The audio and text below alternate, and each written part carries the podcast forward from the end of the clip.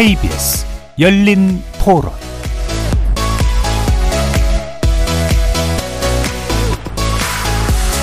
안녕하십니까. KBS 열린 토론 정준입니다. 전쟁 나는 줄 알았어요. 몇 시간 동안 해집고 다녔다고 하니까 만약에 전쟁이 난다면 우리는 지는 건가? 이런 생각도 들고 강력하게 대응을 하고 있다고 하는데 뭐 사실은 눈치가 보이잖아요. 옆 나라도 그렇고 그렇게 와닿지는 않아요. 예전에는 좀 뭐라도 노력을 좀 하는 것 같았는데 지금은 이제 서로 막 위협하고 대통령이 뭐 전쟁을 운운하지 않나 문제가 좀 심각해질 것 같아요. 뭐 평상시랑 똑같죠. 뭐 항상 그래 왔잖아요. 계속 이렇게 맞대응을 같이 하면 그거는 옳다고 생각은 안 해요. 어떤 협의점을 찾아서 항상 그래 왔듯이 우리나라에서. 근데 너무 끌려가는 게 아니라 적절하게 가야 된다고 생각을 해요. 전혀 예상하지 못한 데서 해결될지는 모르겠으나 더 좋아질 것 같지는 않고 이렇게 아쿠아일로로 계속 마주보는 기차로 달려가는 것보다는 해결되길 원하긴 하는데 답은 없는 것 같네요. 남북한의 군사 대결 수위가 점점 높아지고 있습니다. 지난해 말에 북한의 무인기 다섯 대가 수도권 이때까지 내려왔고 이에 대해 윤석열 대통령이 확실한 응징과 보복을 언급하면서 긴장감이 고조되기도 했죠. 그 며칠 후에는 우리 군에서 우주 발사체를 쏘아 올렸고 이에 대해 또 북한이 발끈하면서 탄도미사일 도발을 감행했습니다. 게다가 김정은 위원장은 남한을 겨냥한 군사력 증강까지 언급했습니다. 지난해 말부터 아쿠아일로를 걷고 있는 남북관계 급기야 군사력 대결 국면으로까지 접어들었는데요. 한반도의 군사적 긴장 상태 어떤 상황이고 어디로 가고 있는 걸까요? 오늘 세 분의 전문가들 모시고 자세하게 분석해 보도록 하겠습니다. KBS 열린 토론 지금부터 시작합니다. 살아 있습니다. 토론이 살아 있습니다. 살아있는 토론, KBS 열린 토론. 토론은 라디오가 진짜입니다. 진짜 토론. KBS 열린 토론.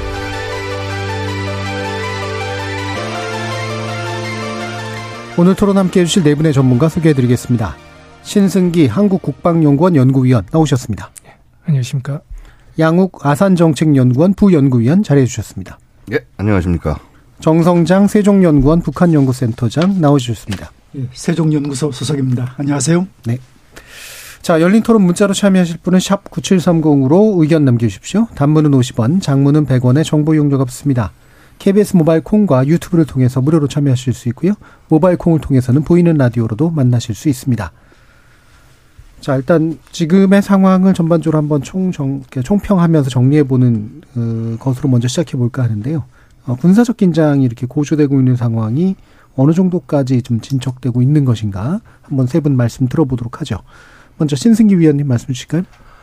네, 간단하게 말씀드리면은 어, 이전에 비해서 남북 간의 긴장이 빠르게 고조되고 있다고 할 수 있고 이런 긴장이 야기되는 방식도 2017년에 굉장히 그 위기가 고조됐던 그런 방식으로 다양화되고 첨예화된다고 할 수 있겠습니다. 한마디로 이제 위기 관리와 통제 이런 것들이 점차 어려워지는 방향으로 가는 것이 아닌가 조금 예. 염려스럽다고 할 수 있겠습니다. 예, 좀 심각히 우려할 만한 상황이고 통제 못할 상황까지 갈 수도 있다. 예, 예 양욱 위원님. 뭐 일단은 북한이 자신의 스케줄대로 되지 않는 것을 굉장히 짜증내고 최악의 상황으로 몰아가려는 이미지를 만드는 상황이다 말씀드리겠습니다. 원래 정권 바뀔 때마다 북한은 정권에 대한 길들이기를 해왔고요. 그래서 그걸 말 잘 듣는 경우에는 어 마치 뭐 시혜를 베풀듯이 어 이런 어떤 공세적인 행동을 하지 않다가 뭐 그러다가 이제 자신들이 어그 원하지 않는 상황이 되면 이제 최악의 행동을 벌였죠. 뭐 지난번에 어, 기억하시면 남북 공동연락사무소까지 폭발을 시킨 경우가 있었지 않습니까? 같은 맥락입니다. 결국은 새 정부에 대한 길드기를 시도하고 있는데 잘 되지 않는 상황이다 이렇게 말씀드리겠습니다. 예, 스케줄대로라고 말씀하셨는데 스케줄은 시, 간대가 있는 거잖아요. 그런 스케줄이 뭐가 있는 겁니까? 자, 대표적 이제 기본적으로 보면은 그 1년 차 때 최대한 정권이 바뀐 1년 차 때 최대한 긴장을 높여서 예. 어, 마치 전쟁이 날 것과 같은 그런 분위기를 만들고 어, 최악의 상황을 만들어냅니다. 그래서 이제 국민들한테 굉장히 우려되는 어, 그런 느낌을 들게 만드는 것이고요. 그렇게 소위 이제 우리 인지전적인 접근이라고 할 수 있는데 그렇게 만들고 난 다음에 어, 결국 어떤 여론이나 이런 것들을 어, 타고 북한이 원하는 방향대로 대화나 이대로 그냥 나가주자. 뭐 요런 어떤 이제 그 분위기를 만든 다음에 그걸 끌고 가는 것이죠. 지난 정부 때는 그런 부분들이 성공을 해서 사실 북한이 북한은 미국과 대화하는 것만 갖고도 굉장히 커다란 성과를 얻었습니다. 네. 왜냐하면 외교 사회, 국제 사회에서 소위 고립돼 있다가 어, 그 덕분에 시진핑과도 만나고 어, 이렇게 국제 사회와 소통이 됐는데요. 자, 뭐 어쨌거나 근데 그 지금 스케줄을 1년 차를 얘기하셨는데 예. 예를 들면 3개월, 6개월, 뭐 9개월 뭐 이런 스케- 스케줄을 얘기하신 건 아니죠? 뭐 전반 전반적으로 막 딱 몇 개월 내에 어떻게 하겠다라는 네. 것이 뭐 정해져 있는 것은 아닙니다만은 기본적으로는 어그 대통령 선거 이전 이전의 어떤 음. 압박, 그 다음에 취임 직후의 압박, 예. 그 다음에 그 해가 거의 끝나가는 시점에 뭐 뭔가 좀 커다란 걸 꺼내고 음. 흔드는 것인데 뭐 이전 정부 때도 보면은 이제 육책 실험 을 통해서 기- 긴장을 최대한 높였고요. 사실 그렇기 때문에 이번에도 칠책 실험이 되지 않을까 예. 아, 이런 부분을 봤습니다만은 뭐 제가 볼 때는 북한의 기술적 한계랄까 단순히 정치적 문제가 아니라 기회적 문제가 아니라 그런 부분들이 겹쳐지면서 결국은 어 작년에 핵실험이 일어나지 않았고 그런 부분들이 지금 북한 내부의 여러 가지 그 김정은의 격앙된 분위기라든가 이런 것들에 반영되는 것이 아닌가 즉 북한이 원하는 대로 긴장의 강도가 올라가지 않고 관리가 되고 있지 않은 예. 그런 좀 약간 북한 안에 답답한 모습을 저는 되려 어, 볼 수 있었던 것 같습니다. 알겠습니다. 정성장 센터장님. 예. 작년 4월 미국 랜드 연구소와 한국 아산 정책 연구원이 공동으로 발간한 보고서에 의하면은 2027년까지 북한은 핵무기 200개 정도를 보유할 수 있을 것으로 네. 전망을 했습니다. 그런데 북한은 연말에 개최된 당 중앙위원회 8기 6차 전원회의에서 전술 핵무기를 다량 생산하고 핵탄두 보유량을 기하급수적으로 늘리는 걸 목표로 하는 2023년 핵무력 및 국방발전 목표를 제시했습니다. 따라서 랜드 연구소와 아산정책연구원이 예상했던 것보다 훨씬 빠른 속도로 북한의 핵무기 보유량이 늘어날 수 있을 것으로 예상이 되고요. 예. 그런데 이제 북한 핵과 미사일 능력이 고도화될수록 될수록 미국의 확장 억제 신뢰성은 약화된다는 문제가 발생을 합니다. 그리고 또 올해 1월과 2월에는 북한의 7차 핵실험 가능성이 매우 높다고 보는데 그것은 이제 그 나중에 좀 더 설명을 드리도록 하고요. 어 그래서 이제 미국의 확장 억제만 거의 의존하던 이제 기존의 태도가 그 기존의 입장이 한계에 올해 도달할 거다. 예. 그래서 어 한국 정부는 이제 어떤 NPT 북한이 철저하게 실험을 하면은 NPT를 탈퇴하고 미국의 무기나의 독자적 핵보유 그리고 이제 남북 핵균형을 통해서 궁극적으로 남북 핵, 핵감축 협상으로 가는 그런 방안까지도 심각하게 고민해야 되는 그런 해가 될 것이다라고 전망을 합니다. 예. 음, 기본적으로 핵 어, 경쟁까지도 가능해지는 그런 상황이 올 것이다라고 어, 전망해 주셨습니다. 자, 그러면 이제 그 방금 나온 얘기처럼 이제 그 김정 국 무원장이 연말 노동당 전원회의에서 핵탄두를 기하급수적으로 늘리겠다. 이 기하급수라는 게 실제로 그런 숫자로 늘지는 모르겠습니다. 어쨌든 빨리 늘리겠다. 뭐 이런 뜻인 것 같아요. 폭발적으로. 예, 예. 근데 이런 방식이 실제로 가능하다고 어, 정성장 센터장님 보십니까?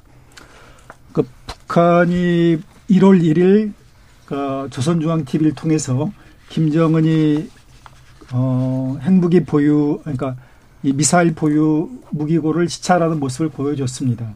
그때 이제 화성포 12형 이제 핵탄두 10기 이상을 보여줬는데 네. 그리고 또 어, 북한의 KN23 어, KN23이죠. 23 그 앞에서 이제 김정은과 이제 김주애가 시찰하는 모습을 보여줬는데 그것을 보면은 이제 북한이 우리가 그동안 막연하게 생각했던 것보다 일반적 평균적으로는 북한이 한 50기 내외의 핵무기를 보유하고 있거나 아니면은 그 정도 핵물질을 보유하고 있을 것이다라는 게 일반적인 좀 평균적인 평가였는데 실제로는 그 우리가 막연하게 생각했던 것보다 훨씬 더 많은 핵무기를 보유하고 있는 거 아닌가라는 예. 생각이 듭니다.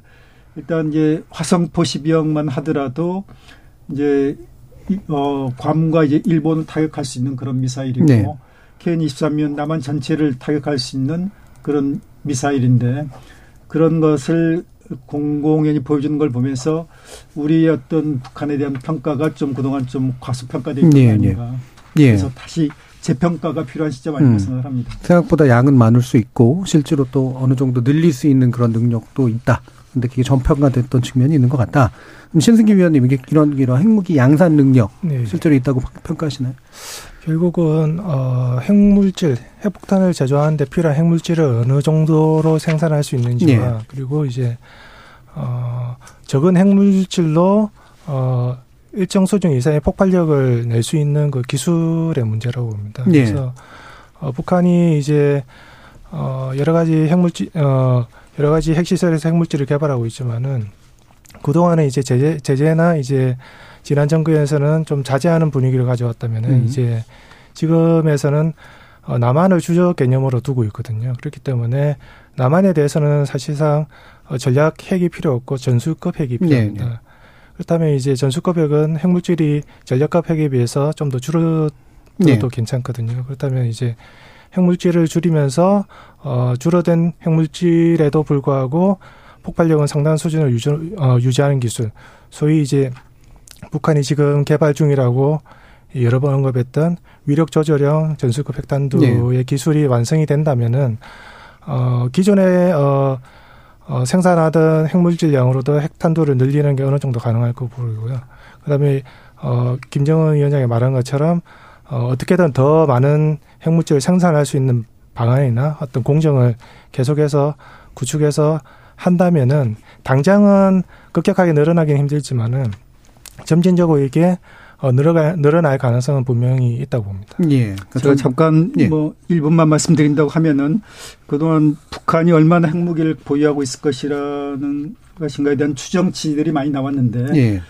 어, 아산정책연구원하고 랜드연구소가 발표한 게 다른 데보다 좀 양이 많았거든요. 예. 다른 데는 보통 많아야 한 50기 정도 북한이 갖고 있을 걸로 그렇게 예- 평가하는 게 일반적이었다면은 아산 정책연구원하고 랜드 연구소가 좀 과대평가하는 거 아닌가 음. 라는 그런 의견들이 좀 많았습니다. 그런데 이번에 북한이 그 김정은의 어떤 발언이라든가 북한이 공개한 미사일을 봤을 때 그리고 초대용 방사포에까지도 전수핵 탄두까지를 탑재할 수 있다라고 말한 걸 봤을 때 랜드 연구소와 아산 정책연구원의 발표 내용에 좀 더 신뢰성을 부여해야 되는 것 아닌가 뭐 생각을 합니다. 예. 아산 정책 연구원이 자꾸 호출돼서 말씀 한번 예. 들어봐야겠습니다. 예, 그 저희가 그 연구한 내용들은 결국은 그 핵 물질 양입니다. 예. 핵 물질의 양이 그렇게 해서 그 숫자를 그렇게 말씀드린 게 폭이 굉장히 크지 않습니까? 거의 예. 두배 차이가 나는 것이 바로 아까 우리 저 신 박사님께서 말씀 주셨지만은 어느 정도의 그 핵탄두 하나에 그 핵 물질 양을 어느 정도로 볼 거냐. 네. 그래서 그 variation을 두어서 저희가 어그 생산되는 양아 이런 것들을 추정해서 한 것이고요. 네. 결국 또 이게 전략적인 의미도 같습니다. 왜냐하면 핵탄두가 북한이 보유한 것이 예를 들어서 100발 이상, 최대 200발까지 만약에 보유하게 된다라고 한다면 이것을 충분히 전술적으로 활용할 수 있는 각 표적이나 이런 부분에 대해서 소위 우리가 이제 이것을 어, 대군사 표적이라고 하는데 소위 대군사 표적에 대해서 정확하게 공격이 가능한 그런 방향으로 나갈 수 있지 않겠나 음. 이런 것이 이제 저희 연구의 방향이었고요. 예. 실제 북한이 어, 작년 보면은 전술핵을 계속 이제 그 2011년부터 2021년부터 강조를 해왔습니다만 작년에 어, 여러 가지 무기 체계를 실전 배치했다는 모습들을 보여주고 네. 또 심지어는 뭐 전술핵 운용부대 훈련 같은 것들을 실시하면서 이게 농담이 아니다. 특히 이제 핵무력 정책법 통해서 예. 어, 우리는 이거 전쟁에서 쓰려고 만든 거지 억제하려고 만든 게 아니다. 이런 메시지를 계속 지금 네. 보내고 있는 것이죠. 음, 그러니까 기본적으로 이제 핵물질의 양을 추정해보고 현재 네. 운용 중인 군, 군대나 이런 규모로 봤을 때 예. 지금 일반적으로 추정하는 것보다는 많은 양이 있다라고 이제 추정하시게 된. 그래서 한 가지 좀 추가적으로 말씀을 드리면은 얼마 전에 김여정이 아주 발끈해 가지고 예. 뭐 이제 담화를 발표하지 않았습니까? 그 북한이 정찰 시- 위성 시험 발사하면서 공개한 사진 가지고 남측에서 많은 전문가들이 이거 조악한 수준이라고 얘기를 하니까 뭐 개짖는 소리다라고 하면서 아주 격앙돼서 얘기를 했는데 예. 북한의 능력을 과소평가한다. 근데 이제 제가 지금까지 남측 발표하고 북측 발표를 보면은 북측 발표는 좀 자신 능력을 실제로 좀 과장하는 측면이 네네. 있고요. 남측은 좀 과소평가하는 음. 경향이 있는 것 같습니다. 그래서 어떻게 보면은 한 그 중간 정도가 현실적인 수준 아닌가. 예, 그랬을 예. 때 북한의 그 어떤 핵무기 소용한 능력을 우리가 좀 그동안 과소평가했던 측면이 있는데 음. 좀더 냉정하게 본다면은 그 아산이나 랜드가 연구한 그러니까 그 정도 예, 그러니까 예. 수준이 좀 그 현실에 좀 더 부합하는 거 아닌가. 예. 좀 냉정하게 재평가해 볼 필요가 있는 것 같습니다. 예. 자, 그 부분 뒤에서 좀 더 얘기해 보도록 하고요. 오늘 또 이제 뭐 논의 자리를 마련한 이유 중에 하나가 이제 무인기 침범으로 촉발된 또 고조인데, 긴장 고조인데요. 어, 12월 26일 작년에 무인기 침범이 있었습니다. 어, 일단 이게 왜 했는지도 궁금한데, 우리가 이게 제대로 대응을 한 거냐라는 또 이제 이런 논란도 있으니까요. 그 부분에 대해서 일단 좀 평가를 좀 해보죠. 신승기 위원님은 어떻게 평가하십니까? 사실 2017년에도 2017년 이전에 북한의 무기가 네. 침투한 사례가 있습니다. 그래서 그 사례를 바탕으로 구은에서도 다양한 어떤 방안을 고민하고 대책을 마련해 음. 왔던 건 사실이고요. 다만 이번 사건은 이제 북한이 우리의 제한 사항을 간파하고 이를 적절하게 파고든 것으로 볼 수 있겠습니다. 네, 네. 결과적으로 이에 대한 부족 어, 대비가 사실 좀 부족했던 음. 사실이라고 볼 수 있겠습니다. 특히 탐지와 추적 그다음에 그 이후에 이어지는 요격까지 원활한 연계가 사실 미흡했기 때문에 네. 어, 한 대의 격추도 못하고 이제 백발을 사격했지만 사실 어, 정확한 조전이 안 되면은 표적 자체가 작기 때문에 음. 사실 맞추기 힘들 수도 있거든요. 음. 그래서 그런 부분까지 우리가 좀 더 고민을 했었어야 되는데 어, 조금 부족했던 거 아닌가 생각되고요. 중간에 탐지 추적이 일부 끊어졌던 상황도 있습니다. 도심으로 음. 들어오면서 왜냐하면 저희가 레이더파를 도심 내부로 쏘진 않거든요. 음. 외부에 적이 오는 것을 어, 기존에서 외부로 쏘기 때문에 그렇게 들어왔을 때 이거를 돌리는 시간도 걸리는 데다가 돌리더라도 이제 어, 빌딩이나 여러 가지 문제도 있지만 네. 일단 고도가 높으면 걸리긴 걸리지만은 표적 자체가 작기 때문에 음. 어, 탐지와 추적이 끊길 수는 있거든요. 음. 그런 문제들도 이제 개선해야 될 문제라는 걸 이제 어, 확인했던 거죠. 그리고 이제 마지막으로 어, 소형이나 초소형 무인기 같은 경우 도심지 내에 일단 들어왔을 때는 우리가 요격을 하더라도 요격 우리가 쏜 탄이나 어, 요격에서 네. 떨어졌을 때 우리의 어떤 도심지나 시민들의 피해를 줄 수 있는 부분이 음. 있거든요.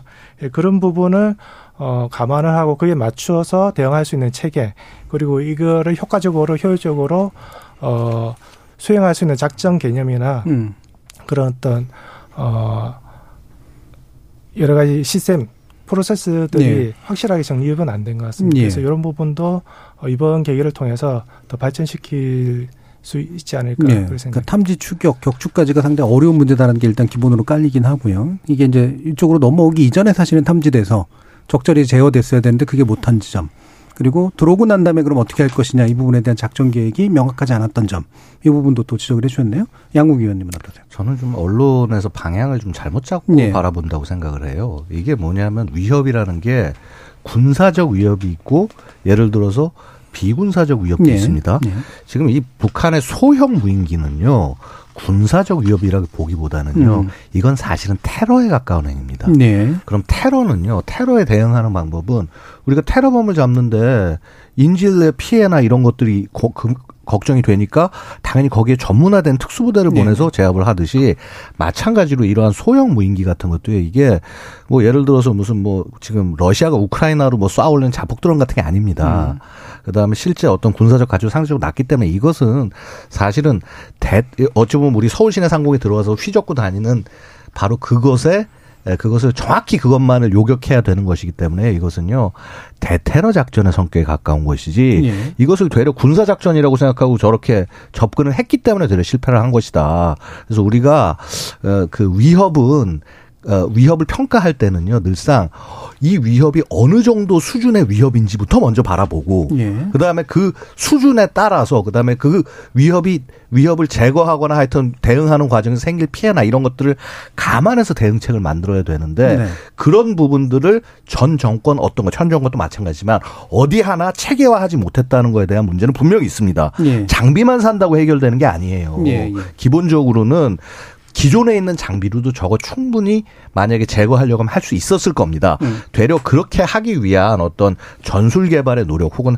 해당 부대의 노력 그다음에 이, 이 모든 사항을 종합해서 바라보는 그런 노력이 없이 자꾸 이걸 군사적 문제로만 바라보고 접근을 했기 때문에 되려 결론이 안 나온 것이 아니냐. 네. 저는 그렇게 바라봅니다. 그러니까 위협의 크기, 그다음에 그 위협의 적절한 전술, 요게 되게 중요한 부분인데 일반적인 군사적 대응은 아니어야 된다라는 그런 말씀이세요. 예. 그러면 이제 지금 윤 대통령이 이제 응전, 확전 이런 식의 발언을 한 거는 오히려 부적절하다라고 보실 수 있는 건가요?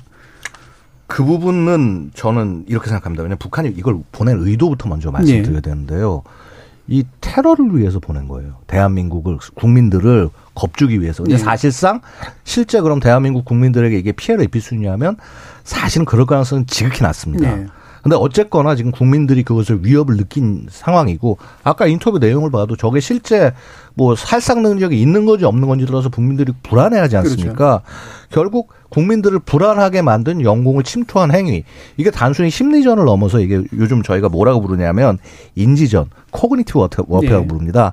한마디로 너희 나라는 너희 정부가 못 지켜줄 거야. 국민을 음. 못 지켜줄 거야 해서 소위 국민과 정부 사이를 이간시키고 네. 그다음에 시스템에 대한 믿음을 못 갖게 만들고 네. 빈틈을 파고드는 그렇죠. 네. 이런 이런 것인데 여기에 대해서 굉장히 일단 단호한 대응, 음.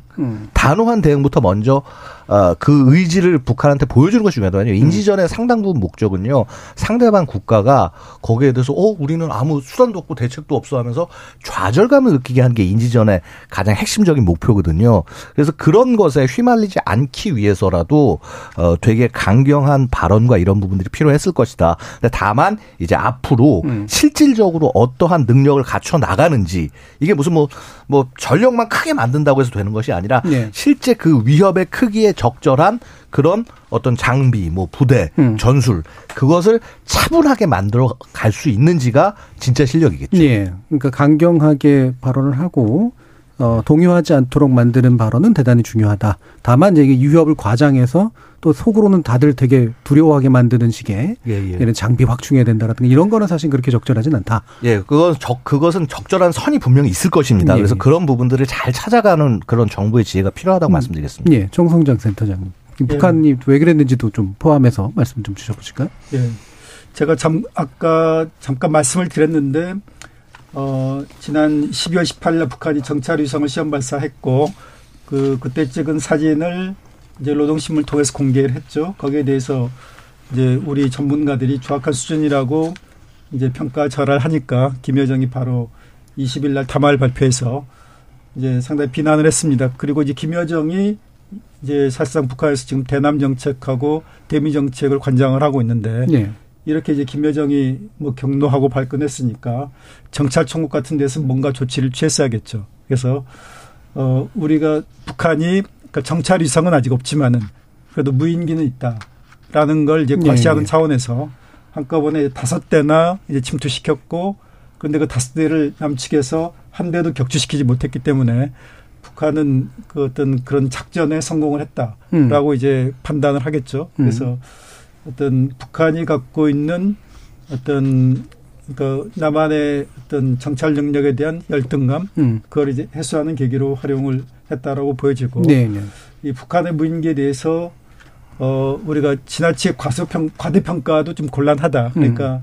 그 무인기를 통해서 물론 정보를 수집할 수 있는 게 있지만 그게 한계가 있고 네.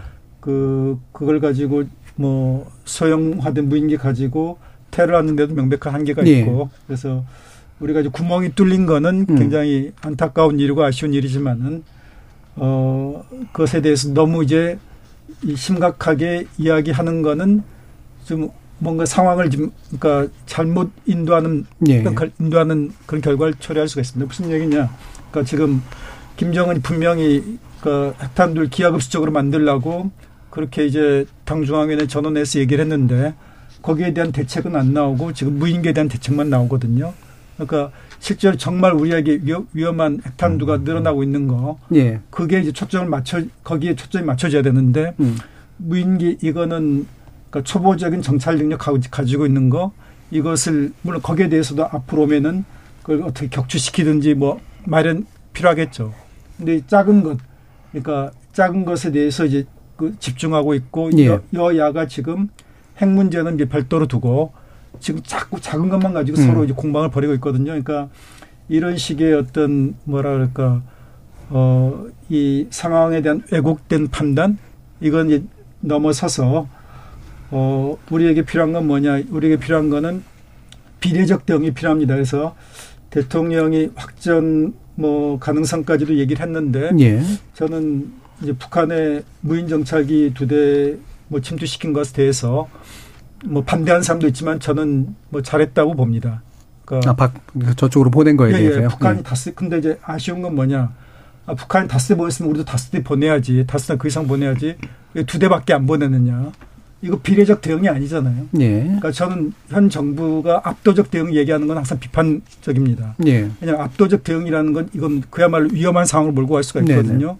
가령 이제 뭐 전단 살포로 인해 가지고 우리 측에 북한에서 총을 총탄을 이제 세, 세 발 쐈을 때 압도적 대응이라고 하면은 우리가 30발 정도 쏴야 되는 거 아닙니까? 예, 예. 그럼 우리가 30발 쏘면은 또 북한은 300발 쏘고 그리고 또 우리가 3000발 쏘고 예. 그러니까 압도적으로 할 필요는 없다. 다만 아, 비례적으로는 할 필요 압도적인 있다. 대응인 거는 굉장히 위험한 거고 예. 비례적인 대응 그러니까 북한이 뭐 세 발 쏘면 우리는 한 여섯 발 정도 예. 해서 이제 상황을 지나치게 확전시키지 않는 방향으로 가야지 뭐 압도적으로 뭐 우월한 전쟁 이런 표현이 굉장히 위험합니다. 이런 표현을 보면은 딱 떠오르는 게 뭐냐면은 과거 이승만 대통령이 했던 북진 통일론 있죠. 네네네. 우리가 북한을 점령할 준비도 안 돼 있었는데 점령할 수 있는 것처럼 얘기를 했죠. 우리가 핵무기가 없는 비핵 국가가 어떻게 핵무기를 가진 북한을 압도적으로 전쟁에서 이길 수 있습니까? 네, 알겠습니다. 그래서, 예. 예. 자, 그러면 신승기 위원님도 이 부분 대통령이 그러니까 대체로 뭐 일치하시는 뭐 일치까지는 아니지만 이제 비슷한 궤에 있는 견해이신 것 같은데 예. 어느 정도 대응이 좀 적절했었다고 보시는지. 뭐 사실 이번 사건이 저희들 연공뿐만 아니고 이제 핵심 보호적인 이제 수도인 서울에 들어갔기 때문에 예. 이게 이거에 대해서는 분명한 확실한 대응이 필요했던 것은 사실입니다. 그런 차원에서 이제 우리 미- 무인기를 앞서 말씀하신 것처럼 동일 비례 원칙으로 이렇게 북한 영공에 진입시킨 것은 적절한 대응이었다고 예. 판단되고요. 북한은 사실 저희가 무인기 보는 거에 대해서 반응을 못한 걸로 알고 있거든요. 음. 그렇기 때문에 어, 기술적으로 봤을 때는 사실 저희는 탐지를 했는데 중간중간 추적이 예. 끊어졌지만은 그래도 저희는 탐지를 했고 북한은 아예 그런 손도 못 쓰는 음. 수준이었기 때문에 크게 비교할 바는 못 되는 것 같습니다. 다만 이제 어, 긴장을 고조시켜서 정치적 이익을 얻고자 하는 어, 북한과는 달리 우리는 이제 남북 간 긴장 상황을 이제 통제 관리하기 위해서 적극적으로 노력하는 음. 평화 지향적인 성숙한 국가의 모습을 또 보여줄 필요는 있거든요. 예. 그래서 이제 긴장 상황을 더욱더 고조시켜서 확대하려는 것이 현재 북한이 의도하는 바라는 점에서 이제 이와 반대로 저희는 음. 이제 긴장을 완화해서 동일 배려 원칙은 하지만은 어, 마무리는 저희가 긴장을 완화해서 위기를 관리하는 음, 음. 그런 어떤 성숙된 모습도 같이 보여주는 게 좀 더 어, 국제사회에서 보기에 좀 더 나은 예. 모습이 아니었을까 그렇게 생각됩니다. 알겠습니다. 자, 그러면은, 어, 여기에서 또 한 가지 또 짚어봐야 되는 게, 이제 우리가, 어, 지금 우주 발사체를 올렸습니다. 그리고 이게 이제 고체 연료에 토대를 두고 있는 거나 상당한 성취가 됐다라고 이제 보는 그런 게 일반적인 평가인데요. 여기에 대해서 이제 북한은 또, 아, 도발로 이제 반응을 한 상태인데, 이게 일대일 반응인지 아닌지는 좀 더 짚어봐야 되겠습니다만, 어, 양국 위원님이 보시기에, 이게 네. 어떤, 우리의 어떤 이 우주 발사체는 어떤 의미를 가지고 있다. 그러니까 이게 우주 발사체를 고체 발사체로 하는 나라가 굉장히 많지가 않습니다. 일본이 이제 과거에 그렇게 했었고요. 지금도 일부 이제 어, 하는 부분들이 있고 고체로 한다는 의미는요. 곧바로 쏘아 올리겠다라는 네. 얘기가 됩니다. 왜냐하면 이제 액체 연료 같은 경우는 뭐 그 액화산소건 뭐건 연결하고 뭐 하고 어쨌거나 logi, logistics 그러니까 이렇게 뭐 지원하고 뭐 하고 하는 게 시간과 이런 것들이 많이 걸리는데 어, 즉각적으로 위성을 쏠 수 있게 한다. 근데 그것 좀 이상하시죠? 왜 음. 즉각적으로 위성을 쏴야 될까? 이게 뭐냐 하면은 결국은 초소형 위성들, 경량 위성들을 쏴 올려서 곧바로 대응할 수 있게 하겠다는 네. 겁니다. 이게 이제 무슨 맥락인 거 아니? 소위 이제 회복 탄력성이라는 맥락에서 있는 건데, 어, 이게 지금 북한이 여러 가지 하는 그 전술 중에 하나가 뭐냐 하면 결국 이제 이게 중국 러시아에서 배운 건데요. 대한민국이 북한에 비해서 압도적으로 잘 할 수 있는 역량이 네트워크 역량, 정보 역량, 예. 통신 역량 이런 것이죠. 결국 이것을 무력화하려면 어, 북한도 결국 우주 쪽으로 뭐 미사, 이제 미사일을 쏘거나 해서 우리 위성을 무력시키거나 음, 동맹 위성을 무력시킬 수 있습니다. 바로 이제 그런 상황에 대응해서 뭐 통신이든 혹은 정보든 이런 부분들을 쏘아 올리기 위해서 초소형 위성을 통해서 그런 빠른 대응을 하겠다라고 음. 하는 그런 아이디어들이 있는 것이고요. 근데 사실 뭐 그게 지금 당장 지금 필요하고 한 것은 아니지만 네. 그러한 맥락에서 나아가는 것이다.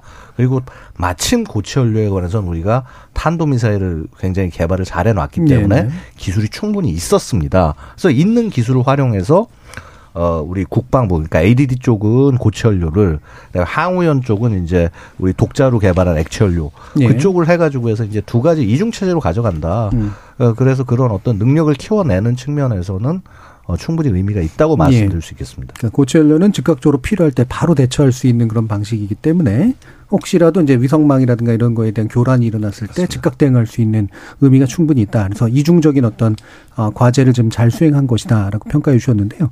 이게 이제 일단 발사체는 없는데 이 우주 발사체까지 못 다다른 거 아니냐라는 평가에 대해서는 또 어떻게 보시는지 신승기 위원님. 어, 이번 시험 발사는 작년에 해서 두 번째인데요. 이전의 경우에 이단 추진 체계에만 점하고 3단, 4단은 단순하게 단분리만 네. 확인했습니다. 그래서 단분리도 사실 쉬운 기술은 아니거든요. 음. 근데 이제 이번에는 이제 어 3단과 마지막 위성을 정확하게 궤도에 진입시키는 이제 궤도 및 자세 제어형 이제 추진 체계인 4단까지 모두 이제 추진 및 분리를 성공적으로 시켰습니다. 음. 이런 측면, 측면에서 보면 이제 추진 체계 관점에서는 필요한 성능과 기능을 대부분 확인한 것으로 평가가 가능할 것 같습니다. 예. 특히 이제 고체 연료 추진 체계만으로도 이제 위성의 저궤도 진입에 필요한 추력과 일- 어 마지막에는 이제 사단으로 미세한 조정이 필요하지만은 대부분의 유도 조정이 가능하다는 걸 이제 확인했다는 점에서 의의가 있다고 보죠. 예.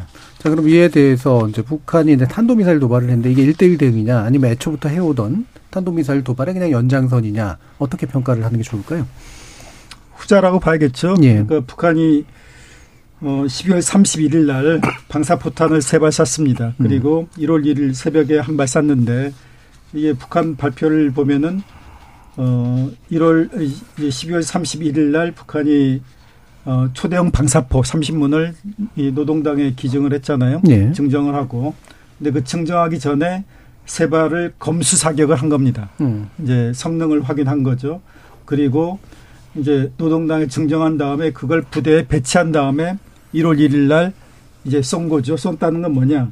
이미 배치가 완료됐다라는 걸 음. 과시하는 차원입니다. 그래서 이것이 고체 연료 우주 발사체 발사하고 직접 연관이 있다기보다는 음. 이제 북한의 이제 일정표에 따라서 진행된 거라고 볼 수가 있겠고요. 북한이 올해 전술 핵탄두를 가지고 7차 핵실험을 진행할 걸로 예상이 되는데 그 전술 핵무기 탑재 가능한 그러니까 초대형 방사포를 생산해서 이렇게 배치까지 했다라는 거. 네. 이거는 이제 그리고 나서 이제 전술 핵탄두 실험 이후에 전술 핵탄두를 대량 생산해서 여기에 탑재를 하겠죠. 그러니까 어 어떤 북한이 이제 올해 가고자 하는 방향을 대내에 명확하게 이제 드러낸 거라고 할 수 있습니다. 예. 그러면 이제 이런 이제 그 이게 초대형 방사포라고 이제 얘기가 되고 있고요. 말씀처럼 이제 쭉 계속해서 도발해 오는 과정에 일련의 연속으로 보는 것이 좀 더 옳다라고 이제 파- 판단하시는데 양욱 위원님께서는 어떠세요? 뭐 기본적으로는 어그 장성재 박사님 말씀이 맞습니다. 맞는데 다만 이제 이런 부분이죠. 북한이 굉장히 극적으로 뭔가를 좀 보여주기를 음. 바랬을 겁니다. 근데 그런 부분에 비했을 때 좀 상대적으로는 좀 미미하다. 그렇기 때문에 이제 그, 그 어젠가 그, 그 딸을 동반해가지고 해서 네, 네. 어 이렇게 뭐 화성 12 뭐 미사일부터 시작해서 탄두 뭐 그 다음에 차량 보여주고 한 거 자체가 사실은 그런 부족함을 일부 달래는 음. 측면도 좀 있어 보인다. 그러니까 지금 제가 좀 바라보는 측면은 북한이 굉장히 에, 그, 이전에 보면은 그 제가 누차 말씀드렸지만 정권이 각 바뀔 때마다 뭔가 커다란 변화나 이런 것들 자신들의 능력 발전을 과시를 해하면서 뭔가 정치적 이익을 얻어내려고 했던 게 있는데 그 스케줄이 2017년엔 잘 됐어요. 예. 2017년에 잘 됐고 그래서 자신이 있는 거를 거의 그대로 발표를 해도 음. 문제가 없었을 텐데 이 오- 작년 같은 경우는 그 스케줄이 원하는 만큼은 충분히 되지 않은 것이다. 그러다 보니까 어 뭐 기초 애초에 이제 북한이 뭐어뭐 뭐 조선중앙통신이라든가 뭐 노동신문 통해서 발표하는 내용이 100%다 사실은 아닙니다만 2017년에 그 발표됐던 신뢰성에 비해서 작년에 북한이 발표한 신뢰성은 굉장히 상대적으로 더 떨어지는 것이죠. 예. 되- 그리고 되려 보면은 김정은의 어떤 발, 질책성 발언이 보도나 이런 걸 통해서 훨씬 많이 나오고 있습니다. 음. 그 다음 에 최근에 보면 신년사 직- 직접 육성으로 하지 않고 어, 계속 이렇게 어, 나가고 있는 이런 측면들 이런 부분들 전반적으로 어, 북한이 분명히 열심히 그간 핵 에, 무력을 높여오는 부분이 있는데 그게 김정은이 딱 필요하게 정치적으로 활용할 만큼 충분한 성과가 나오지 않는 것이 아니야. 그래서 그런 부분에서 더 어, 많은 아마 내부적으로 좀 이런 압박이 있지 않겠느냐. 그래서 박정천이 최근에 경질된 것도 사실은 좀 약간 비슷한 맥락이 아닌가라는 라고 저는 어, 분석하고 있습니다. 예. 그럼 좀 다른 시각에서 좀 설명을 좀 드린다고 하면은 북한이 작년도에 뭐 전례 없이 상당히 많은 미사일을 발사하지 않았습니까? ICBM도 여러 차례 발사하고 그럼 그 이유가 뭐냐? 그게 뭐 정권 교체하고도 물론 뭐 연관이 있습니다. 연관이 있고. 그런데 또 하나 고려해야 될 게 뭐냐면은 작년 러시아가 우크라이나를 침공을 했죠. 그래서 이제 상당히 상황이 달라졌습니다. 무슨 얘기냐면은 러시아 우크라이나 침공 이전에만 하더라도 북한이 ICBM 시험 발사하면 유엔 안보리에서 대북 제재가 채택됐잖아요. 근데 이그 우크라이나 전쟁 이후로는 북한이 뭐 무슨 미사일을 발사하든 유엔 안보리에서 대북 제재가 채택이 안 됩니다. 북한이 핵실험해도 어 제재가 채택될 가능성이 제로고. 예. 그럼 이제 북한은 지금처럼 맘 놓고 그야말로 맘 놓고 미사일 시험도 발사하고 핵실험도 할 수 있는 이런 기회가 다시는 없는 거죠. 그리고 또 이게 언제까지 지속되리라는 법도 없습니다. 왜냐하면은 어 만약에 러시아가 우크라이나라고 후전을 휴전을 하게 되면은 그때부터는 러시아가 이제 대미 미국으로부터 제재 완화를 이끌어내기 위해서 미국하고 타협하라고 할 수도 있거든요. 그러면 북한이 핵실험하거나 뭐 ICBM 발사할 때 러시아가 과거처럼 다시 또 이제 미국하고 타협을 할 수도 있고 그러니까 이제 그런 휴전이 되기 전에 북한은 그들이 할 수 있는 모든 테스트를 완료할 필요가 있습니다. 네. 그러다 보니까 어 이, 이전보다 훨씬 많이 쐈던 거는 이제 아무런 그런 발사에 대한 이제 부담이 없다는 거. 그래서 어, 핵과 미사일 능력을 급속도로 지금 고도화시키는 이런 이런 노력들이 예. 바로 그런 어떤 국제적인 맥락하고 밀접한 관련이 있다라고 예. 볼 수가 있습니다. 예, 생각한 만큼 아까 영 위원님 같은 경우에는 생각한 만큼 이렇게 반응이 안 와서 생기는 초조함도 있는데 그럼에도 불구하고 이제 나중에 전황이 바뀌기 전에 최대한 많은 것들을 기술 실험을 해놓고 이런 식의 이득도 좀 있다. 예. 그리고 이제 우리하고 이제 북한의 차이점 중에 하나가 이제 북한은 이제 실패를 크게 두려워하지 않습니다. 특히 김정은이 이제 집권한 이후 이제 북한에서 이제 상당히 많은 미사일 시험 발- 실패가 있었는데 그걸 보면서 처음에는 우리가 좀 조롱을 했죠. 얘네들이 결국 이게 능력이 안 된다. 예. 근데 그 실패 끝에 언젠가 성공하는 모습을 보였거든요. 그래서 이제 그 국방부 쪽에서도 이제 북한 분석하는 분들 상당수 얘기가 어 북한이 단기간 내 김정은 집권 이후에 빠른 속도의 기술 진전을 볼 수 있었던 거는 그 실패를 했다고 했을 때 문책을 안 했기 때문이다. 네네. 만약 문책을 하거나 이제 그러면은 이제 그, 그 기술적 진전이 어려운데 실패를 하더라도 그걸 관용을 했기 때문에 빠른 속도로 진전할 수 있었다라고 예. 얘기를 그렇게 보고 있습니다. 음. 자, 그럼 일부 마치기 전에 신승용 의원께 요거 하나까지만 더 여쭤볼 텐데요. 어, 이게 이제 우리가 탄도미사일까지 염두에 두고 한 행동이다. 라고 보시는 분도 있고요. 그만큼 능력이 된다. 또 한 가지는 근데 왜 밤에 했을까? 이 부분인데 관련된 배경 설명 좀 해주실까요?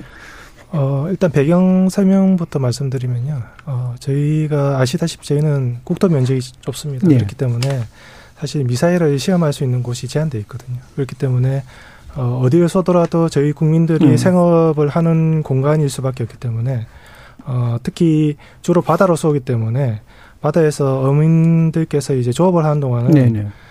그거를 이렇게 어, 봐드려야 되는 예, 입장이거든요. 그렇죠. 그렇기 때문에 어 일단 그 이제 협의를 한 다음에 이제 음. 빼주실 때까지 기다렸다 쏘는데 음. 이번에는 이제 조금 이제 원래는 더 늦게 썼는데 이제 어민들께서 또좀 빨리 빼주셔가지고 여섯 시 음. 정도 쏜 것으로 알고 있습니다. 그래서 어, 시간적인 문제는 아니고요. 음. 이미 준비는 대부분의 준비는 사실 전날 이미 세팅이 다 돼 있습니다. 음. 그래서 이제 원하는 시각에 준비된 시각에 쏘지만은 언제든지 어떤 기상 상황에 여러 가지 여건이 있기 때문에 항상 그 여유를 두는 편이거든요. 음. 그렇기 때문에 그런 측면에서 일부러 밤에 쏜 건 아니고요.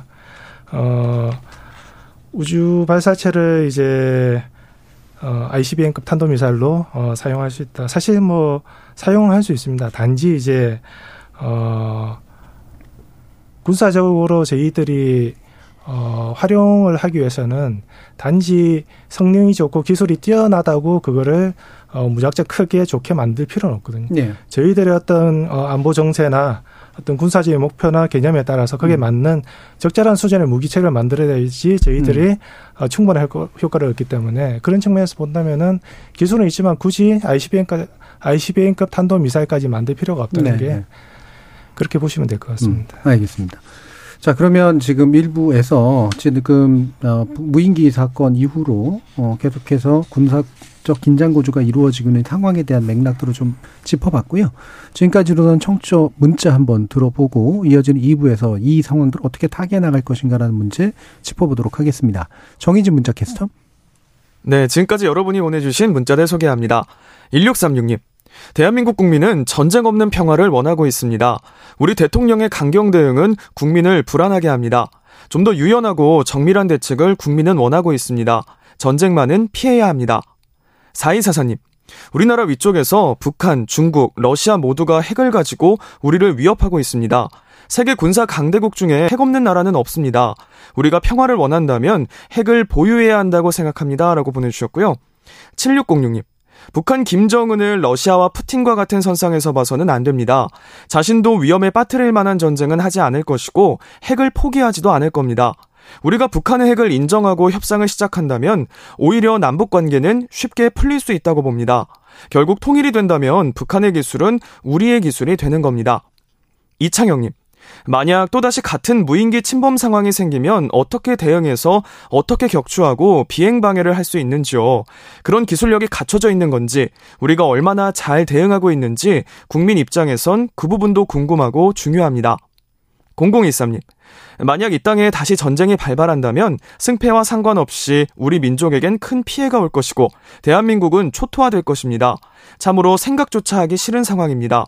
궁극적으로 남과 북은 같은 동족 아닌가요? 당장 통일을 이룰 순 없겠지만 평화로운 한반도를 바랍니다. 전쟁은 참혹합니다. 라고 보내주셨네요. 네, KBS 열린 토론. 이 시간은 영상으로도 생중계하고 있습니다. 유튜브에 들어가셔서 KBS 일라디오 또는 KBS 열린 토론을 검색하시면 지금 바로 토론하는 모습 보실 수 있습니다. 방송을 듣고 계신 여러분이 시민 농객입니다. 계속해서 청취자 여러분들의 날카로운 시선과 의견 보내주세요. 지금까지 문자캐스터 정희진이었습니다. 토론이 세상을 바꿀 수는 없습니다. 하지만 토론 없이 바꿀 수 있는 세상은 어디에도 없습니다.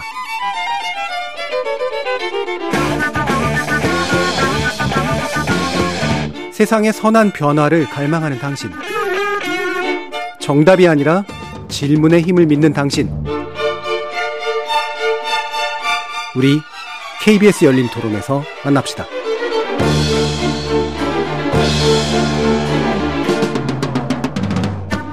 KBS 열린 토론 아카일로를 걷고 있는 남북 관계에 대해서 얘기 나누고 있는데요. 양욱 아산정책연구원 부연구위원, 정성장 세종연구소 북한연구센터장, 신승기 한국국방연구원 연구위원 이렇게 세 분과 함께 하고 있습니다. 자 앞에서 일부 얘기는 나눴습니다만 이 그 북한이 이제 핵을 기하급수적으로 늘리겠다, 대량으로 이제 아, 핵무기를 만들어 보겠다. 주로 전술핵 쪽이긴 하겠습니다만 이런 핵 위협을 남한을 상대로 가속하는 이유가 무엇이냐 이 부분을 좀 짚어봐야 될 텐데요. 먼저 양욱 연구위원님 좀 말씀 부탁드릴까요? 일단은 지금 북한이 보여주고자 하는 것은 이제 소위 핵 태세, 누클리어 포스죠. 그러니까 우리는 핵을 쓸 수 있는 국가다, 단계에 있다라고 하는 것을 뭐 대한민국뿐만 아니라 뭐 미국 혹은 전 세계를 향해서 보여주고자 하는 것이 가장 큰 목적입니다. 그래서 작년 9월에 핵무력 정책법 같은 것들을 통해서요. 어, 그 어떤 내용들을 밝힌 것도 그런 맥락이고 미사일 계속 발사하고 하는 것들도 사실 같은 맥락으로 볼 수 있습니다. 이것이 뭐 사실은 뭐 대한민국이 뭔가 잘못해가지고 북한이 미사일 쏘고 있다? 절대 아닙니다. 네. 그냥 단순히 자신들이 그러한 능력을 가지고 있다라고 하는 부분들을 알리고 그것을 통해서 궁극적으로는 협박을 하기 위해서 이걸 하는 것인데요. 뭐 이러 그래서 그렇다고 해서 그 부분에 대해서 우리가 무조건 아 그렇습니까? 북한은 핵 개발하셨습니까? 그럼 우리가 고개를 얼만큼 숙여야 됩니까? 이렇게 얘기할 수는 없는 것이죠.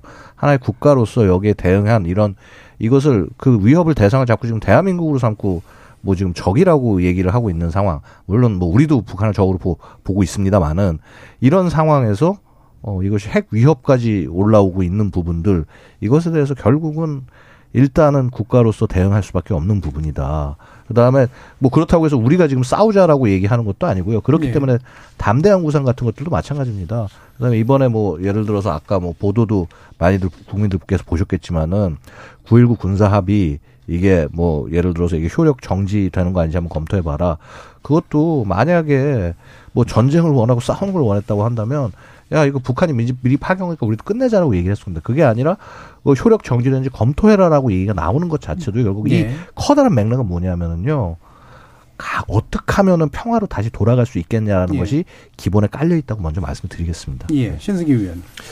어, 사실 뭐 2019년 이전보다 이제 북한 입장에서는 더욱더 확대되고 강화된 핵과 미사일 전력을 이제 확보를 하고 있는 중이고 또 앞으로 고도화될 거기 때문에 사실 2019년 이전까지 협상했던 그때는 사실 북한이 가진 것 없이 협상을 했기 때문에 협상력이 제한되기 때문에 미, 어떻게 보면 미국한테 사실 굴욕을 당했다고 볼 수 있거든요. 음. 그런 측면에서 이제는 어, 가질 만큼 가졌고 앞으로 짧은 시간에 더 많이 가질 거기 때문에 사실은 이걸 포기하고 대화를 위한 대화나 이제 실질적 이득이 없는 협상에는 사실 나오진 않을 겁니다. 음. 음. 그렇기 때문에 이제 어 지금 현재로는 소위 강대강 국면을 계속 유지할 거고요. 특히 이제 어 북한에 대한 압박 수위를 이제 한미가 강화를 하고 있기 때문에 북한 입장에서도 한미가 강화 물론 이제 북한이 도발했기 때문에 한미가 강화를 하는 거지만은 어쨌든 어 주고받는 식으로 다시 왔기 때문에 북한 입장에 강대강을 이야기했는데 그걸 안 할 수가 없는 입장이기 음. 때문에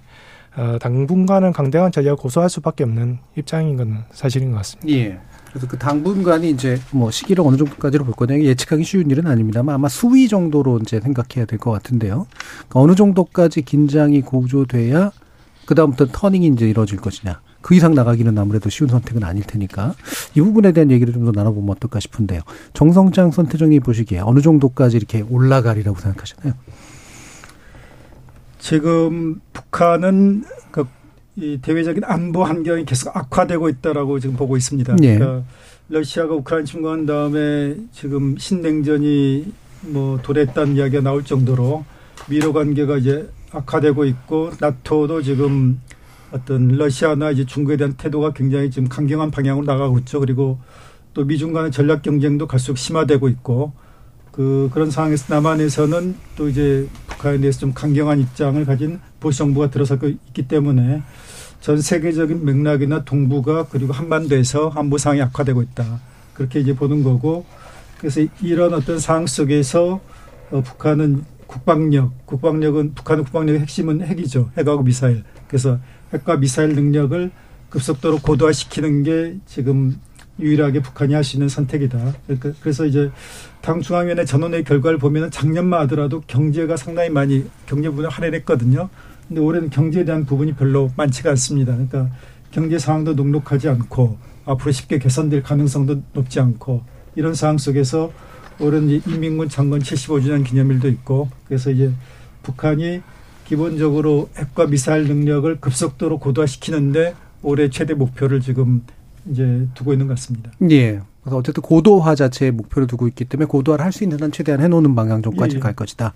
신승기 위원님은 어떤 전망하시나요? 어, 앞서 말씀드린 음. 바와 같이 남북 간의 북미 간의 긴장이 완화되지 않고 점점 음. 고조화될 수 있는 그런 가능성이 더 커지고 예, 예. 있고 또 북한이 지속적으로 신형 유도 무기를 계속해서 개발하고 양산하고 있기 때문에 어 작년에 최대치로 쐈지만은 아마 작년 수준에 버금가는 수준으로 아마 어 이렇게 도발할 가능성이 커 보입니다. 특히 이제 금년 중에는 이제 어 작년 말에 이제 고체 연료 엔진 시험을 했기 때문에 어 이 추진 체계를 탑재하는 이제 고체 신형 고체 연료 엔진 ICBM을 공개하고 시험 발사할 가능성이 있고요.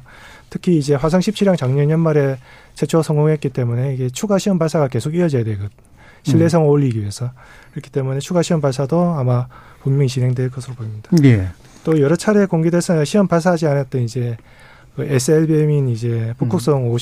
5, 계열도 이제 어 지난 연말에 고체 연료 엔진 시험이 성공했기 때문에 이걸 같은 기술이기 때문에 이거에 대한 어떤 잠수함에 잠수함 아직까지 어 건조가 다 된 것 같지 않기 때문에 음. 아마 지상시험 발사 수준으로 아마 진행될 수도 있을 음. 것 같고요. 어, 특히 북한이 이제 지속해서 남북 간의 긴장을 고조시켜서 내부 결속을 다지고 대외적으로는 이제 강성한 모습을 계속 비춰주려고 하고 할 것이기 때문에 어 이러한 미사일 발사가 효과가 미비하다고 생각되면 이제 휴전선의 서북 네. 도서 지역에서 이제 새로 개발한 미사일뿐만 아니고 지금 여러 가지 어떤 무인기나 음. 어 단거리 유도 무기 여러 가지 무기 신형 무기를 개발하고 있기 때문에 그런 무기를 이용해서 어 제한적인 국지 도발도 감행할 가능성을 배제하기 어렵다고 하겠습니다. 예. 그러니까 제한적인 국지 도발까지도 이게 문제 두고 계시는 그런 상태이시네요. 자, 그러면 이제 또, 뭐 또 지금 구도가 또 두 분이 지적해 주신 것처럼 이른바 이제 신냉전 구도가 아, 북한으로 하여금 최대한 핵을 키우, 핵 능력을 키우고 다양한 무기까지도 개발해서 자극도 하고 이런 식의 구도를 만들어내고 있는 셈인데, 어, 결국은 이 신냉전 구도가 강화될수록 북한은 오히려 그 안에서 어, 자신의 어떤 입지를 강화하기 위한 노력을 지속할 것이다. 이렇게 이제 판단을 하시는지 양국 의원님 한번 말씀 주실까요? 당연히 북한이 만들고 싶은 건 신냉전 구도죠. 예. 왜냐하면은 어, 자신을 지금 도와줄 수 있는 대상이 러시아, 중국 여기 아니면 솔직히 없기 때문에 그 구도를 어떻게든 끌어가려고 하는 것이 북한의 모습이고 솔직히 작년에 북한이 뭐 예를 들어서 열병식 김정은 발언이라든가 여러 가지 것들 중에서 보면은 소위 제국주의에 대항하는 네. 하던 어떤 전통 이런 것들을 강조를 합니다. 즉, 음. 자 이제 과거 공산당 시절에 그런 어떤 그 소위 말해서 자본주의 국가나 소위 이제 지금 현재 가장 헤게모니 잡고 있는 미국에 대항하는 그런 연대를 만들자라는 메시지를 굉장히 강하게 보내오고 있고요. 자 일단은 지금 북한과 러시아 간에는 당장 지금 전쟁에 의한 필요에 의해서라도 어, 협력은 이루어지고 있습니다. 근데 이제 북한과 중국 관계가 어디까지 어떻게 될 것이냐. 사실 이제 이 부분에 대해서 굉장히 궁금증들도 많고 우려도 많은데요. 어, 일단 사실은 새로 신기술이라든가 뭐 무인기라든가 기타 여러 가지 것들 중에서 사실 북한이 중국을 통해서 확보해야 되는 것들이 엄청나게 많습니다. 그래서 그런 부분들은 뭐 그걸 스파이 활동을 하든 아니면 협력을 하든 해서 최대한 끌어오려고 할 거고요.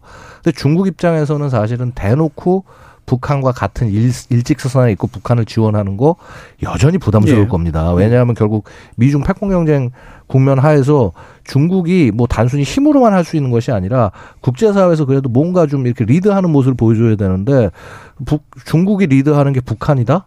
이러면 사실 중국, 중국한테도 굉장한 예. 손해가 되거든요. 최근 보면은요. 그 러시아와 그렇게 협력을 얘기하지만은 러시아 우크라이나 침공이나 이런 부분에 대해서 사실은 그닥 그렇게 엄청난 열렬한 지지를 음. 중국이 보내지 않는 그런 측면이 있습니다.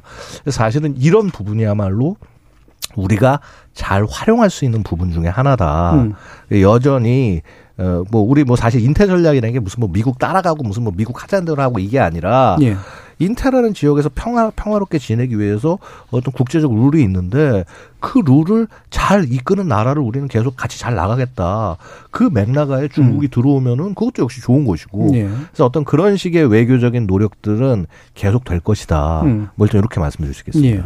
그래서 제가 궁금했던 게 바로 그런 부분인데 이제 신냉전 구도는 사실은 미국이 중국을 선제하기 위해서 적극적으로 만드는 구도에 더 가까워서 중국은 이 구도 안으로 반드시 휘말려 들어가고 싶지는 않아 하는데 과연 이제 북한하고 이제 그런 동일한 라인에서 가지고 구도를 이제 강하게 만드는데 갇히려고 할 것이냐. 음, 중국이 과연 어떤 태도를 가지고 있느냐 이런 게 좀 궁금한 면들이긴 했습니다.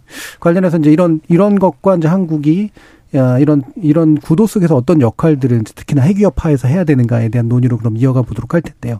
정성장 센터장님 은 기본적으로 좀 큰 이야기 좀 먼저 좀 해보죠. 우리가 어떤 방식의 핵 문제에 대한 접근법을 쓰는 게 맞다라고 보시는지.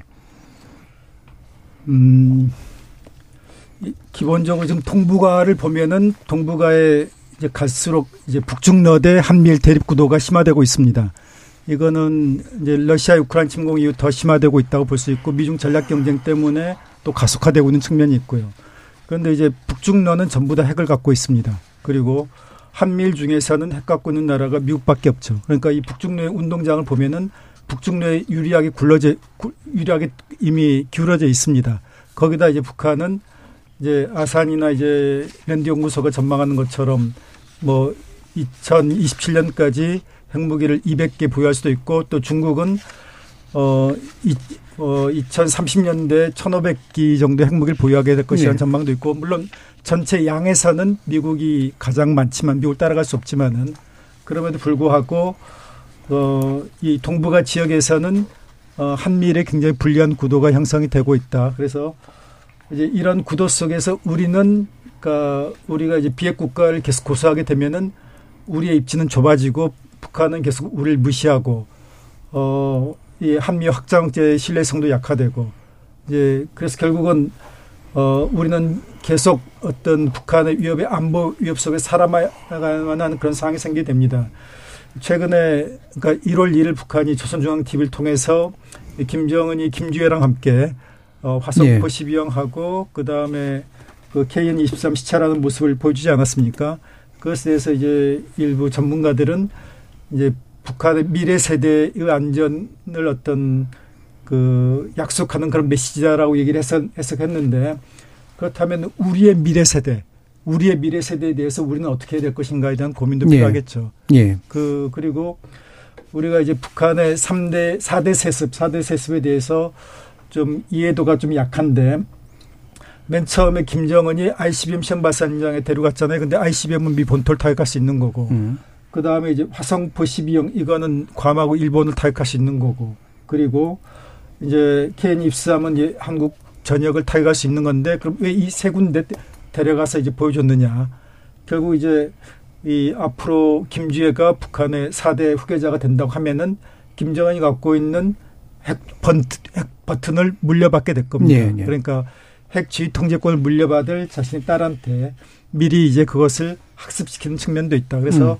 북한은 앞으로 절대력을 포기하지 않을 것이며 그 후대에 가서도 이걸 핵 개발 계속할 것이다라는 걸 예. 1월 1일 전날 방송을 통해서 북한이 다시 한번 보여줬습니다. 예. 그러니까 우리도 이제 미래 세대의 관점에서 봤을 때 마냥 핵 억제 내지 핵 확장 안에서의 안에서의 어떤 구도, 종속적 구도만은 가져갈 수는 없는 것 같다.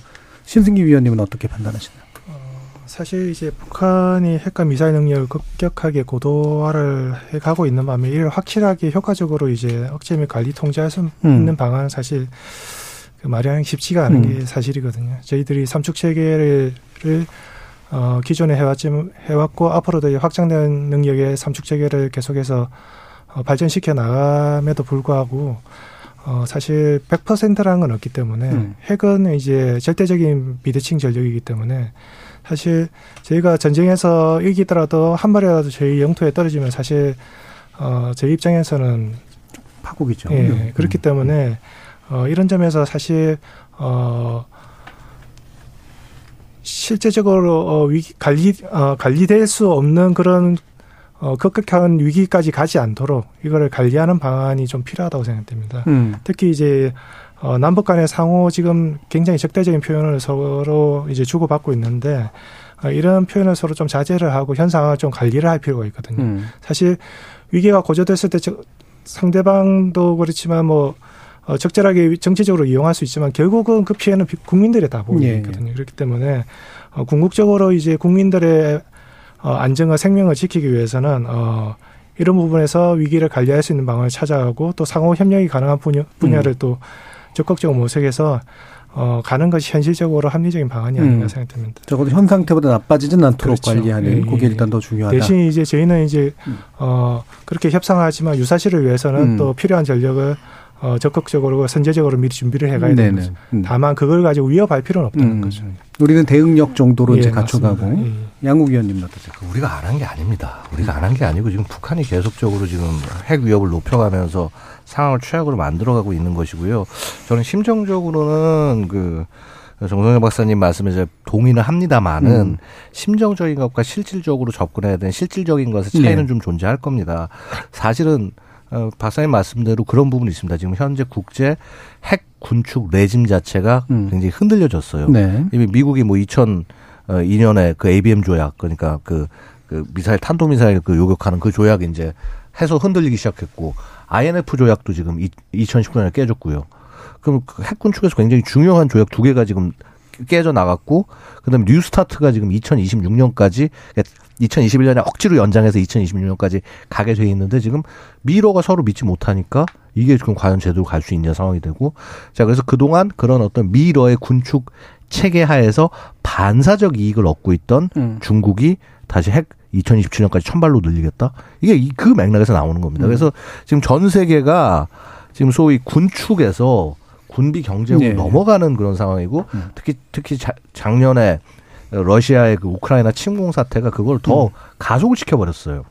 그럼 지금 이런 맥락에서 그럼 우리가 가만히 있을 수만은 당연히 없죠. 그래서 뭔가 어떤 방책을 찾아가고 하는데 어 사실은 이제 이게 그 핵 레짐 자체가 그러니까 비 비핵화를 위한 레짐 자체가 어 그 이런 조약이나 이런 거에서는 깨졌지만은 최소한 어, 서구 국가의 경제 제재라는 형태로는 음. 여전히 남아 있습니다. 네. 음, 그런 상황에서 우리가 만약에 이 레짐을 만약 깨, 깨고 나가려고 할 때 결국은 우리 무역에 의존해서 네네. 어, 이렇게 생존해야 되는. 국가인데 네. 뭐그 부분에 대한 피해와 손해에 대해서 충분한 어떤 그 음. 그런 어떤 그 대응이 있어야 된다. 그러니까 이거는 결국 우리 혼자 해서 하는 측면이 아니라 어, 그 서구 국가들이 걸만큼 우리 우리의 어떤 입장과 이런 것들을 지원을 해주고 그래서 뭐 예를 들어서 뭐 미국이나 혹은 나토나 이런 국가에서 야 차라리 그럼 한국 그럼 해라 음. 이런 상황이 되지 않는 한 어, 자칫 잘못 접근했다가는 어, 국가적인 그 위기를 맞을 수도 있는 거 이런 부분들이 지금 네. 걱정이고요. 어, 북한하고 관련해서는 결국은 어, 이런 겁니다. 그러니까 북한한테 우리가 지속적으로 보내야 되는 메시지는 야 싸우자 우리 뭐 하자 이런 메시지가 절대 아니라 음. 너희들이 아무리 핵을 많이 가져가고 쌓아놓고 협박을 하고 하더라도 그렇게 해서 생기는 건 없다. 예. 되려 어, 전반적으로 그런 부분들을 니들이 완화했을 때 가져가는 것들이 많다라고 하는 그런 조건을 만들어야 되고요. 음. 근데 그게 우리 혼자 되는 것은 솔직히 아니지 않습니까? 그리고 더 중요한 것은 북한이 정말 진정성 있게 그걸 접근하냐. 음. 이런 문제들이 같이 엮여가는 것이죠. 결국은 그러니까 저는 그렇습니다. 이전에 이전 정, 정부에서 뭐 이렇게 북한과 대화 접, 접, 접근한 거 그거 충분히 했어야 되는 일이고 예. 그 의미 있다고 보는데 문제는 뭐냐 하면은 실질적으로 서로 어, 그 어떤 진심을 먼저 파악하고 그 다음에 그게 일이 되게 접근해야 되는데 그런 부분들이 생략된 채로 급하게 진행되다 보니까 예. 결국은 다시 서로 붙여가지고 해서 그 얘기를 할 수 있는 기회가 상대적으로 지금 더 멀어진 네. 거죠. 그래서 결국은 어떻게든 간에 어, 그런 어떤 대화나 이런 부분을 위해서 가기 위해서라도 우리가 일정 부분은 좀 버텨야 되는 시기가 음. 있다. 예.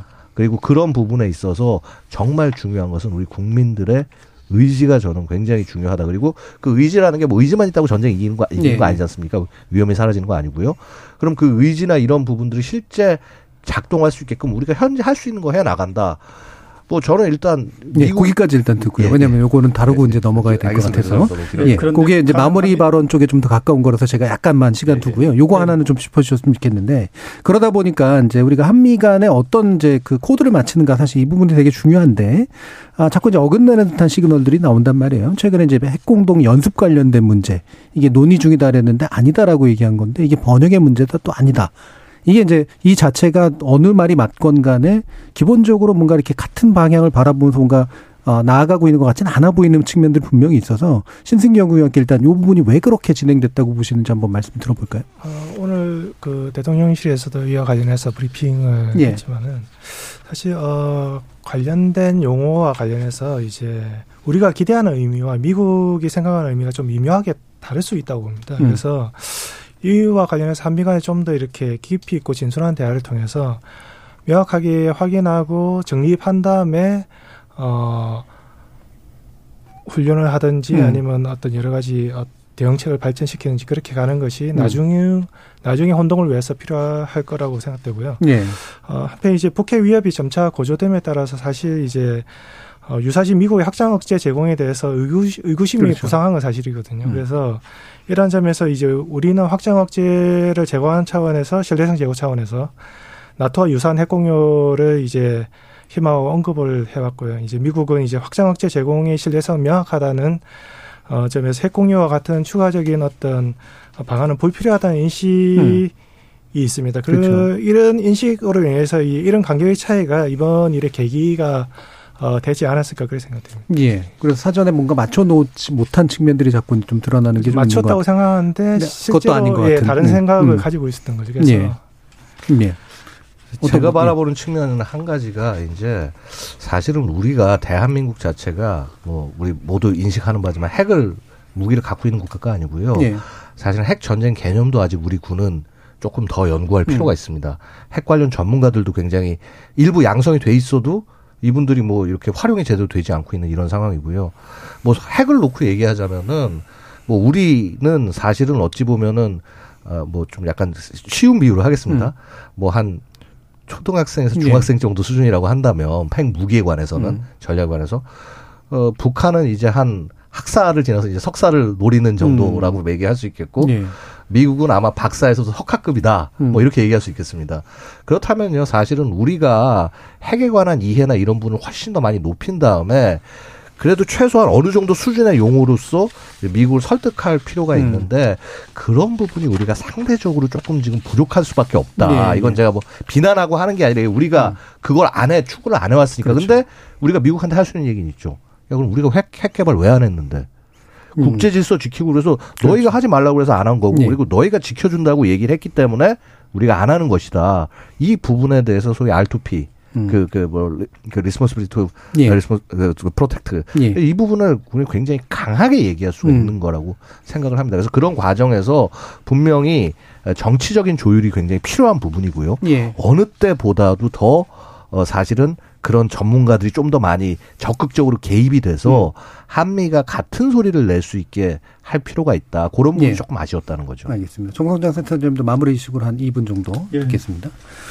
그러니까 한미 간의 핵공조에 대해서 엇갈린 반응이 나온 거는 저는 필연적인 것이고 터질 게 터졌다라고 봅니다. 기본적으로 확장 억제를 보는 양국의 시각 차이, 입장 차이, 동상이몽을 그대로 드러낸 거고요. 네. 그러니까 우리는 확장 억제 해구산을 통해서 만약 북한이 한국에 대해서 핵공격을 하면은 미국이 보복을 해주길 바라는데 거기에 대해서 미국은 지금까지 단 한 번도 구체적인 그러니까 약속을 한 적이 없습니다. 네. 구체적으로 약속을 하면은 반드시 이제 그 미국이 행동에 옮겨야 되기 때문에 그러니까 항상 추상적으로 포괄적으로 원칙적으로 북한 영국 핵공격하면은 우리가 확실하게 막아주겠다 그리고 북한 정권 끝내겠다라고 그냥 그 원론적인 수준에서 얘기를 했지 이 구체적인 연습이라든가 이것까지 하는 거는 미국이 원치 않거든요. 왜냐 네. 그렇게 되면은 그러니까 그야말로 딜레마에 빠지는 게 만약 북한이 그 사용을 했을 경우에 미국이 즉각적으로 대응한다라고 하면은 이제 그 미국이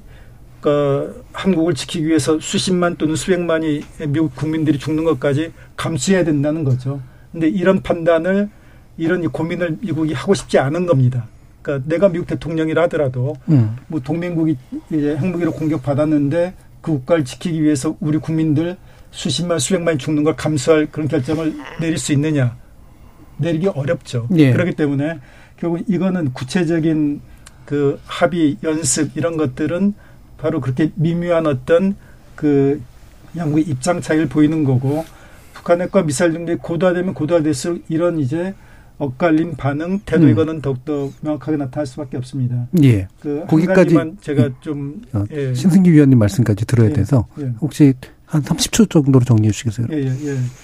아까 이제 양 박사님이 이제 한국이 핵을 가지게 되면 경제 제재 타격을 받을 거라고 얘기를 했는데 이제 최근에 이제 로버트 아이논이 와서 한국 와서 이제 발언 이제 논문을 발표하면서 예. 이런 얘기를 했습니다. 그러니까 만약에 한국이 핵을 가지겠다고 했을 때 미국이 유엔 안보리에서 대북 제재 한국에 대해 제재가 채택되는 걸 막아줄 수 있는데 어, 중국이나 러시아의 제재는 자신들이 어떻게 할 수 없다. 예. 그러니까 이건 옛날하고 좀 다른 얘기거든요. 그러니까 지금 중국하고 러시아가 북한이 뭘 해도 지금 제재를 못하는 상황에서 예. 미국이 지금 제재를 할 수 없는 거잖아요. 그럼 그 다음에 남는 제재가 뭐냐면 유엔 안보리 제재 말고 미국의 단독 제재인데 근래 수정법이라는 게 있습니다. 이건 의회가 채택을 한 건데 예. 그럼 이건 어떻게 이제 우리가 해결할 수 있느냐? 미 의회가 이걸 제재 면제 결정을 내리면 됩니다. 상하원이.